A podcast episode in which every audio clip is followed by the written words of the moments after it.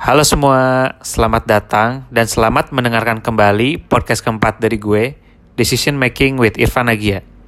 Thank you buat teman-teman yang udah dengerin tiga episode gue sebelumnya di podcast ini. Dan juga gue encourage teman-teman yang belum sempat cek atau belum sempat dengar episode-episode sebelumnya, uh, karena pembahasannya bisa relate juga dengan episode lain ke depannya sebelum gue mulai, uh, eh, gue jelasin lagi dan ingetin lagi juga bahwa sebenarnya tujuan utama dari podcast ini adalah buat ngebantu teman-teman atau ngebantu audiens buat lebih paham dan bijak dalam mengambil keputusan-keputusan dalam hidup teman-teman semua. Baik itu keputusan kecil dalam kehidupan sehari-hari ataupun keputusan-keputusan yang besar. Nah, seperti biasa, buat yang nanti mau lihat summary dari setiap podcast ini, gue akan selalu bagiin key takeaways-nya lewat Instastories.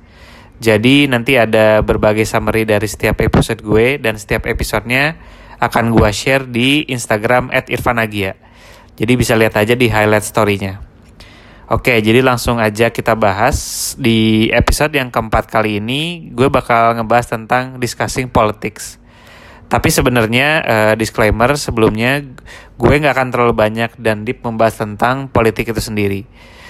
Tapi sebenarnya di episode ini gue bakal lebih banyak bahas mengenai bagaimana sih harusnya keputusan kita dalam menyikapi perbedaan-perbedaan pandangan yang disebabkan oleh politik ini.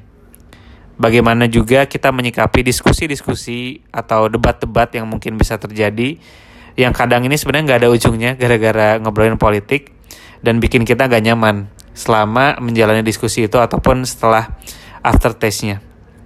Terus gimana juga kita bisa secara bijak menyikapi hoax atau fake news yang banyak kita temui terutama di media-media sosial baik itu Instagram, Facebook, Twitter, WhatsApp dan juga yang bikin kita merasa terganggu dengan baca-baca uh, false news tersebut. Oke, mungkin kita mulai dulu dengan bahas hoax ya, karena sebetulnya di Instagram juga banyak yang request ke gue uh, tentang topik ini. Gimana sih cara kita mengatasi dan menyikapi info-info atau berita-berita hoax yang banyak beredar. Apalagi semenjak masa politik ini banyak banget kita lihat seliweran tuh di mana-mana media sosial itu banyak berita-berita yang sebenarnya kita ngerasa itu udah uh, misleading dari judul, udah ada agenda tertentu dan gimana sih cara kita menyikapinya? Nah, kita mulai dengan hoax dulu ya. Sebenarnya apa sih hoax itu? Jadi kalau kita uh, googling juga dan cari-cari info terkait uh, dasar dari etimologi hoax ini sendiri, jadi hoax ini sendiri itu sebenarnya udah ada istilahnya dari tahun late 18th century. Itu dari verb awalnya tuh hokus. Hoax itu dari hokus. Jadi which means to cheat.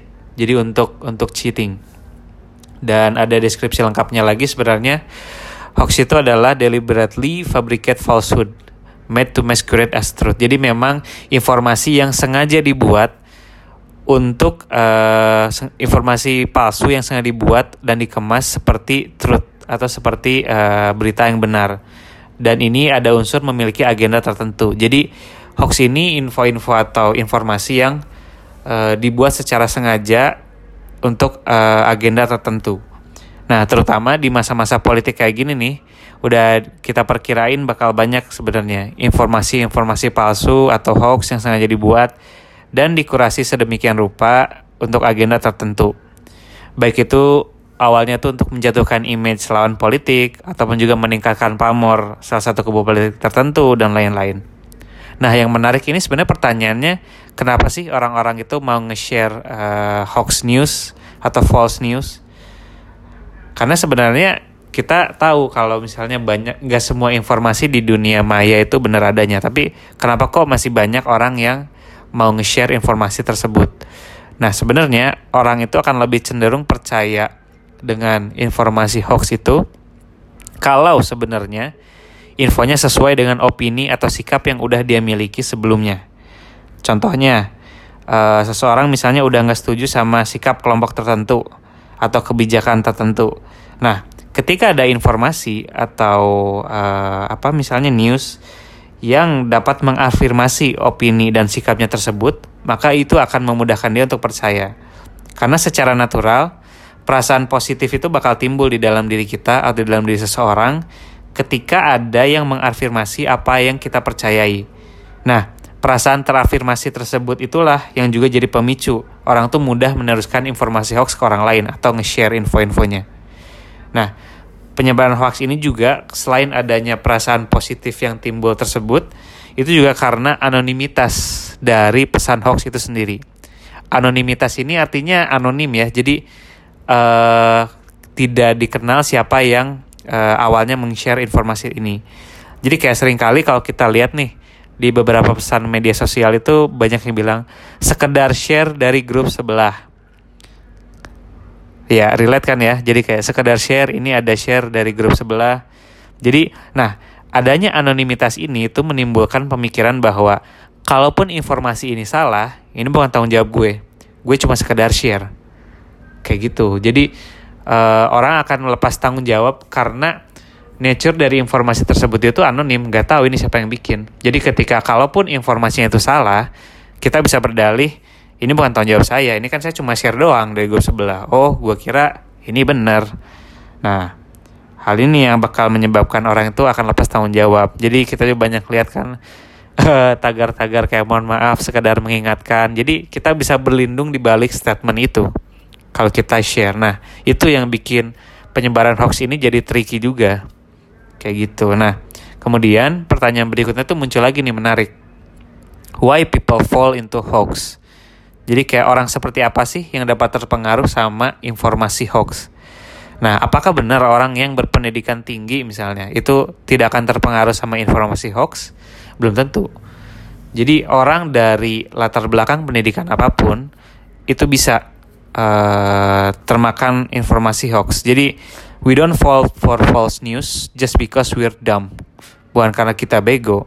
Karena sebenarnya di era sekarang itu di mana kita uh, selalu scrolling, scrolling sosial media, juggling feeds dan juga info-info itu kita scroll secara cepat. It's easy to feel like we don't have time to read anything but headlines. Jadi kita tuh nggak punya waktu untuk baca semua uh, informasi. Jadi yang kita baca itu cuma headlinesnya atau judul-judulnya, kayak gitu. Jadi sebenarnya ada alasan yang lebih deep lagi, yaitu kita punya desire for an easy answer. Kita tuh punya keinginan untuk mendapatkan jawaban yang yang mudah, kayak gitu. Nah, dan kadang juga kita mikir, oke okay, manusia kan sebenarnya orang uh, makhluk yang rasional ya, tapi sebenarnya kita tuh nggak. Kebanyakan keputusan-keputusan yang kita ambil, terutama dalam contohnya dalam konteks men-share informasi, itu kadang di-guide sama emosional dan irrational thinking. Jadi kayak uh, kita bisa cari jalan singkat atau jalan pintas yang disebut heuristik untuk uh, mengamini sebuah informasi. Contohnya ada uh, mental bias, cognitive bias yang judulnya itu kayak availability, availability heuristic. Jadi kita cherry picking informasi atau apa berita-berita yang mendukung opini yang sudah kita punya sebelumnya. Kayak gitu. Jadi oke, okay, saya punya anggapan misalnya opini saya tentang A. Terus ada informasi yang uh, membenarkan atau mengiyakan uh, opini saya. Nah, saya akan dengan mudah lebih percaya dengan informasi tersebut. Nah, itu namanya mental bias kayak gitu confirmation bias. Kita hanya mencari informasi yang mengkonfirmasi apa yang sudah kita uh, punya sebelumnya value-nya. Kayak gitu.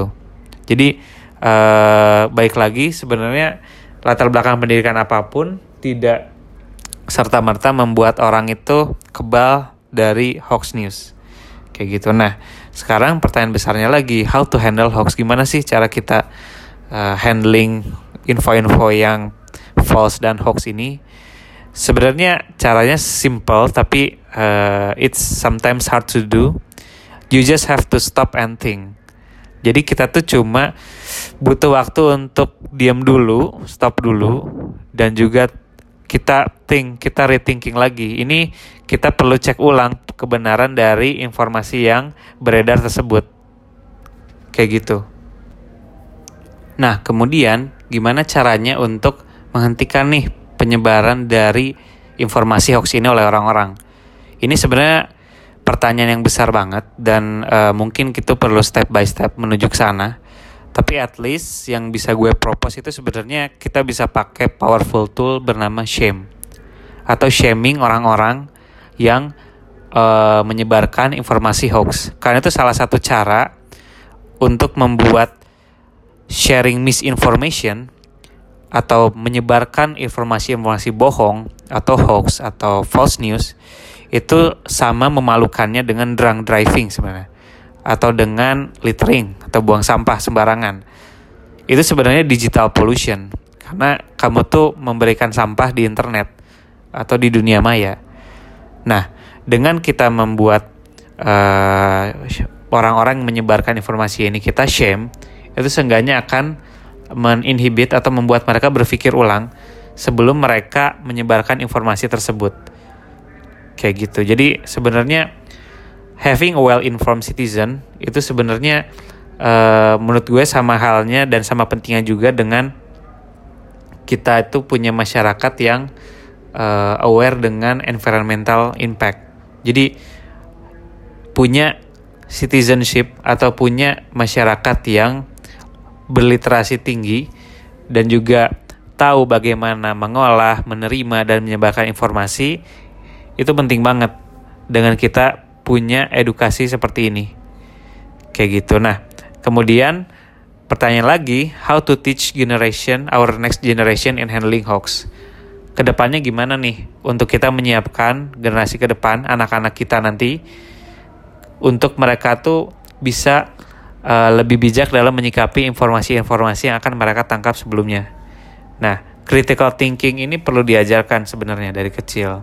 Jadi uh, kita perlu mengajarkan anak-anak kita untuk to always question what they are told.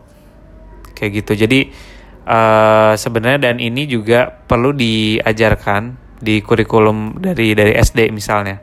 Kayak gitu. Jadi encourage mereka untuk ask why, kenapa, to question dan itu bisa membuat mereka terlatih untuk meminimalisir confirmation bias. Kayak gitu. Jadi kita juga perlu membekali mereka skill skill soft skill yang uh, contohnya ketika mereka dapat informasi yang mereka meragukan kebenarannya mereka bisa menggunakan fitur misalnya di Google reverse image.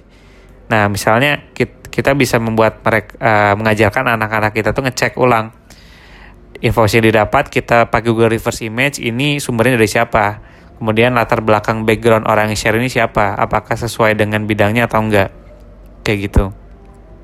Nah itulah. Nah jadi memang si hoax ini juga banyak kita temukan kalau di dunia kayak sekarang politik banyak kayak gini tuh terutama di grup WA ya. Jadi kayak kadang kalau teman-teman yang masuk grup WA keluarga besar misalnya atau WA grup WA apa pun kadang ada aja gitu yang send all send all atau share info-info yang sebenarnya menurut kita eh kayaknya uh, ini false deh kayaknya ini hoax deh atau kayaknya ini terutama kalau politik ya misalnya kalau politik itu nggak nggak semata hoax misalnya. Terlalu tendensius terlalu apa ya memberatkan kubu dan terlalu segala macam. Jadi ini gimana ya cara kita mengatasi ini? Nah sebenarnya discussion ini tidak akan uh, uh, akan selalu teman-teman temui. Misal kayak teman-teman itu terutama kalau misalnya agak lebih problemnya dengan teman terdekat atau keluarga terdekat ya. Misalnya teman-teman punya perbedaan pandangan politik nih dengan mereka gitu. Terus uh, ada momen di mana teman-teman tuh harus discuss hal-hal uh, atau topik-topik yang sebenarnya teman-teman tahu ini kita punya view yang berseberangan. Nah, gimana sih caranya kita handling people dengan opposing views kayak gini dengan pandangan politik yang berbeda misalnya atau nggak usah politik pun nggak apa-apa misalnya kayak kita punya uh, value atau belief yang berbeda. Kayak contoh ada beberapa orang yang masih percaya flat earth misalnya atau ada yang nggak percaya climate change ataupun politik misalnya beda paslon atau ada yang mau golput whatever itu gimana sih caranya untuk kita tetap bisa berdiskusi dengan uh, produktif, dengan stay calm, dan juga menyampaikan argumen kita secara asertif. Nah ini gue akan bahas juga beberapa bukan trik ya, jadi ya trik juga bisa dibilang trik sih. Uh, gimana caranya kita uh, menghadapi diskusi-diskusi seperti ini. Kalau kita mau nggak mau berada di situasi kayak gini. Nah, sebenarnya the key to winning arguments itu sebenarnya keep in mind bahwa it's not really about truth or facts. Jadi sebenarnya berargumentasi, berdiskusi dan juga kadang bisa debat-debat itu kadang gak hanya melulu tentang truth atau facts. Bisa jadi teman-teman itu memang benar. Teman-teman tahu kalau teman-teman benar, tapi kadang gak selamanya itu bisa diterima oleh uh, lawan bicara teman-teman. Kayak gitu. Nah, uh, caranya gimana? Kita harus tahu how people think terkait dengan uh, belief mereka. Nah, kayak gitu. Yang pertama sebenarnya sebelum kita memulai diskusi atau debat, kita harus reframing definisi dari debat itu sendiri. Jadi kadang nggak semua argumen itu harus tentang siapa yang paling benar. Kayak gitu. Dan kadang orang mendefine mereka tuh winning argument ketika mereka merasa lebih benar dibandingkan orang lain. Tapi nggak selalu kayak gitu. Dan suatu debat. Jadi kayak uh, lo bisa consider lo bisa menang debat kalau cuma sampai tahap misalnya argumen lo tuh diterima oleh uh, lawan bicara lo dan juga uh, mereka consider itu. Itu bisa jadi. Nggak harus di conclude oke okay, lu benar dan gua salah. Kayak gitu. Nah yang kedua sebelum misalnya kita memulai diskusi ini kita building good rapport dulu. Rapport ini artinya membangun hubungan baik atau kesamaan. Nah etika yang perlu kita jaga juga ketika melakukan debat atau diskusi dengan orang-orang punya pandangan politik berbeda misalnya adalah kita ta, kita memberikan mereka waktu dulu untuk menjelaskan uh, pemikiran mereka dulu. Jadi kayak oke okay, misalnya oke okay, belief lo apa dan lain-lain atau ada yang mau lo sampaikan nggak? Nah setelah mereka selesai berbicara mengenai pandangan mereka, baru kita tanya kayak contohnya why do you believe that? Kayak gitu. Jadi kita biarkan mereka berbicara dulu terus baru kita tanya secara halus oke okay, uh, why do you believe that? Kenapa lo uh, uh, percaya atau yakin dengan uh, kalimat itu? Nah terus secara nggak sadar uh, lo juga bisa melakukan mirroring atau meniru mimik uh, body language dari lawan bicara uh, lo semua. Kayak misalnya dia duduk sambil menyilangkan kaki. Nah habis itu lo juga bisa mimik body language-nya karena secara nggak sadar itu akan membangun kesamaan di antara uh, lawan bicara itu. Dia secara subconsciously mereka akan merasa nyaman karena kita dalam kondisi atau body language yang sama. Itu sebenarnya trik psikologis dan juga body language untuk membuat diskusi itu lebih lebih lebih nyaman. Untuk lawan bicara kita ngerasa lebih lebih trust ke kita. Nah, sekarang ketika masuk untuk diskusinya, trik pertama adalah use your partner source of information and teman-teman bisa cek ambiguitas dari informasi tersebut. Contohnya gini, misalnya ketika diskusi itu, of course semua orang itu akan bawa uh, supporting supporting information atau facts yang menurut mereka bisa mendukung opini mereka. Kayak gitu, misal kayak uh, gue ngerasa uh, opini A karena di back di backup atau di backing dengan artikel-artikel atau berita-berita dari A B C D. Nah, gimana karena kalau misalnya semua orang itu membawa debat-debat dengan cara mengambil data-data yang hanya mendukung keputusan mereka, cara yang cara yang pertama yang bisa kita lakukan adalah menggunakan informasi yang mereka punya tersebut. Kayak gitu. Jadi misalnya oke, okay, lu pun lu bilang kalau misalnya climate change itu nggak nggak nggak bener.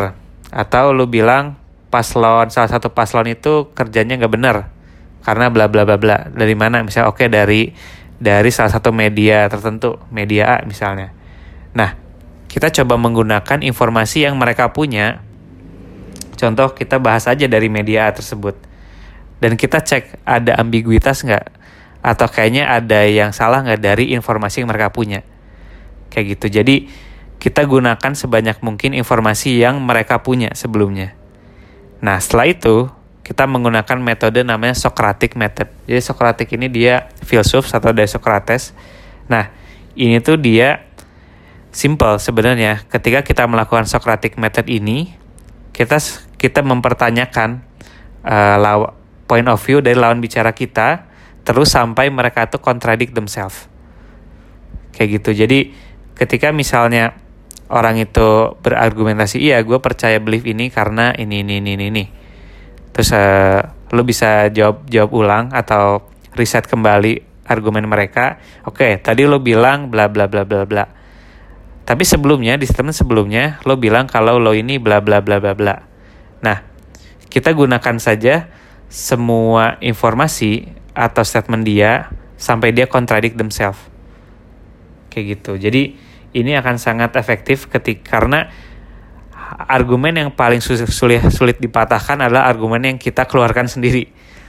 Kayak gitu. Jadi kita bertindak sebagai mirror aja sebagai cermin bahwa uh, kita hanya memantul-mantulkan opini-opini atau uh, facts-facts yang mereka punya ke mereka sendiri. Jadi sebenarnya yang paling efektif ketika debat adalah rather than attacking the facts daripada kita menyerang opini mereka yang bisa kita serang adalah level trust dari belief mereka sendiri. Kayak gitu. Jadi yang kita sasar adalah level of trust atau kepercayaan diri mereka terhadap informasi yang mereka punya sendiri. Kayak gitu. Jadi kadang akan jadi debat kusir ketika fokusnya itu hanya di opini yang mereka lontarkan. Kita bisa fokus ke seberapa confidence dia dengan informasi yang dia punya kayak gitu. Nah, kemudian trik selanjutnya, always update your knowledge. Check the latest knowledge. Jadi ada saat namanya ada model namanya information deficit model. Jadi itu ada model di mana kita percaya bahwa lawan bicara kita tuh kadang tidak punya informasi yang up terupdate. Kayak gitu misal dia bilang, "Oh, eh paslon ini dia eh kerjanya itu sebenarnya nggak benar karena dan itu mengklaim ini mengklaim hasil dari pekerjaan orang lain karena ini ini ini. Nah kita bisa cek seberapa valid dan seberapa terbarukah informasi yang dia punya. Kayak gitu. Jadi kita bisa secara implisit menyadarkan mereka bahwa lu tuh harus tetap update knowledge. Kayak gitu. Jadi itu berita lama. Berita terbarunya ini bla bla bla bla kayak gitu. Nah, setelah itu, kita bisa find enough common ground. Common ground ini apa? Common ground ini adalah kesamaan atau kesamaan situasi. Jadi sebenarnya salah satu uh, trik ketika kita ingin memenangkan argumen atau juga kita ingin membangun diskusi yang uh, produktif itu adalah dengan memahami perspektif dari lawan bicara kita dulu sebelumnya. Setelah itu, setelah kita paham perspektif dari lawan bicara kita, kita hubungkan dengan belief kita yang punya kesamaan uh, sudut pandang. Kayak contohnya gini misalnya, gue tahu uh, lo juga pengen Indonesia ini lebih maju dan dan lo ngerasa kalau uh, paslon ini dengan program kerjanya atau visinya kayak gini itu bisa membantu Indonesia kayak gitu. Tapi concern gue dengan visi kerja tersebut adalah ini ini ini ini. Karena yang Indonesia butuhkan saat ini adalah bla bla bla bla. Nah, ini juga secara nggak langsung akan memindahkan framing dari diskusi ini. Jadi, framing yang awalnya gue mendukung paslon ini dan paslon ini lebih baik dari paslon Anda karena visi visi misinya ini ini ini ini. Nah, sekarang kalau kita mengalihkan uh, framingnya itu jadi oke, gue mengerti kalau lo juga pengen Indonesia maju. Ya, jadi poin utama dari diskusi ini adalah Indonesia yang maju. Kayak gitu. Jadi kita membuat kesamaan atau common ground dari diskusi ini adalah kita berdua ini sama-sama pengen Indonesia maju. Lo memilih paslon ini dan visi misinya karena lo pengen Indonesia maju. Gue juga. Kayak gitu gue juga pengen Indonesia maju. Tapi gue ngerasa uh, yang lebih baik saat ini atau yang lebih relevan dan kebutuhan Indonesia untuk maju saat ini adalah perspektif gue yang ini. Kayak gitu. Jadi point of view dari diskusi ini akan lebih fokus ke hal yang lebih positif yaitu Indonesia yang maju. Kayak gitu. Jadi kita bisa nge-framing diskusi ini menjadi suatu hal yang lebih positif dibandingkan dengan fokus pada uh, belief opini-opini awal yang mungkin gak akan ketemu ujungnya kalau kita terus konfrontasi. Kayak gitu. Terus sebenarnya Nextnya, choose your battle wisely. Karena sebenarnya nggak semua diskusi itu harus kita debatkan dan uh, ada beberapa diskusi yang kita tahu ini nggak akan ada ujungnya. Ada beberapa tipe orang yang memang uh, sudah ajek banget dengan uh, opini mereka, ketika mau kita influence apa pun itu tidak akan uh, berpengaruh bagi dia. Jadi kita harus tahu bahwa nggak semua diskusi itu harus kita menangkan atau harus kita selesaikan dengan satu keputusan yang absolut atau bersama kayak gitu. Karena kadang the best thing to do when in argument itu stay calm, talk slowly, dan ketika misalnya semua teknik atau semua effort yang kita lakukan untuk menjaga diskusi ini tetap uh, kondusif itu nggak jalan, we can just agree to disagree. Kayak gitu. Sometimes memang kita nggak perlu punya konklusi dari diskusi-diskusi kita terkait politik atau terkait apa pun. Karena Indian memang Uh, mungkin kita punya pandang berbeda, tapi yang penting adalah kita menghargai perbedaan pandangan itu masing-masing. Kayak gitu. Jadi misalnya kalau teman-teman udah bilang misalnya is there anything I can do to change your mind kalau memang udah nggak ada dan memang tidak ketemu common groundnya kesamaannya oke okay, we can just agree to disagree kayak gitu. Kita bisa sudahi dari awal dan memang itu terbaik buat kelanjutan diskusi ini. Karena yang kita cari itu adalah diskusi yang produktif. Dibandingkan dengan hitting di hitting argumen dari setiap idea dari setiap diskusi itu nggak akan produktif. Kayak gitu. Jadi kita yang kita cari ini fokusnya adalah healthy argument. Nah kayak gitu. Jadi uh, gue harap beberapa trik atau beberapa hal yang perlu kita keep in mind ketika diskusi itu bisa membantu teman-teman ketika mungkin nanti teman-teman akan bertemu atau juga atau juga akan uh, berdiskusi terkait perbedaan pandangan politik itu biar kita bisa lebih bijak dalam mengarahkan diskusinya, kemudian juga memberikan argumen yang asertif dan membuat mereka juga tidak tidak apa? Tidak sakit hati misalnya dengan informasi yang kita sampaikan kayak gitu. Jadi gue akan menutup podcast episode keempat tentang discussing politik ini dengan statement sometimes you have to choose peace instead of being right. Jadi sebenarnya terkadang menjadi benar itu atau menunjukkan kalau kita benar itu tidak selamanya itu uh, baik untuk kita. Kadang kita perlu mengutamakan peace atau kedamaian dari dari kita sendiri dan juga orang lain uh, untuk kita yang lebih lebih baik ke depannya. Kayak gitu. Nah, So that's the wrap up. Jadi semoga podcast ini bisa bantu teman-teman semua yang dengar untuk lebih bisa paham lagi dan tahu situasi dan kondisinya kapan kita harus uh, debat dan ketika kita mau debat tentang politik kita tahu apa aja yang harus kita pertimbangkan. Kita juga harus tahu etika-etika dan juga kita harus building rapport atau building good atmosphere ketika diskusi kayak gitu dan juga terutama ketika kita bertemu dengan informasi-informasi hoax atau false news, bagaimana kita menyikapinya. Kita harus uh, pertama tetap kritis dan juga ketika kita menemukan informasi yang kita ragukan kebenarannya, we have to stop and think. Dan juga kembali lagi uh, hoax itu bisa kena ke siapa aja, semua semua orang bisa. And it's normal karena memang baik lagi nature kita sebagai human kita selalu mencari hal yang simple, mensimplify anything.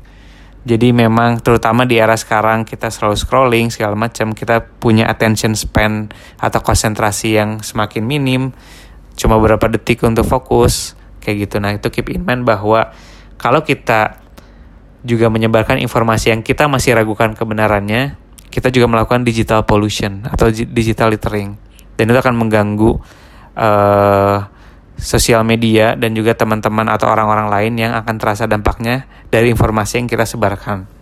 Nah, jadi gue berharap ke depannya kita bisa up lagi di next episode. Next episode di podcast keempat gue akan ngebahas tentang education, skill, and degree. Jadi di dunia kerja sekarang terutama kita memasuk industri 4.0 atau mungkin kita sudah mulai ya, sudah mulai industri 4.0 seberapa besar sih uh, peran dari latar belakang keilmuan kita, pendidikan kita, kayak misalnya S1 apakah cukup, S2 apakah cukup, atau mungkin kita perlu langsung sampai pushing S3 dulu baru kerja, apakah kita harus kerja dulu, apa yang kita utamakan, apakah skill atau degree kita, nanti akan kita bahas di episode selanjutnya, episode podcast kelima. Dan kalau ada masukan atau ide topik apa lagi yang menarik untuk dibahas, bisa langsung mention gue di Instagram at Irfan Agia. Sampai jumpa di episode kelima, Decision Making with Irfan Agia. See you in the next two weeks.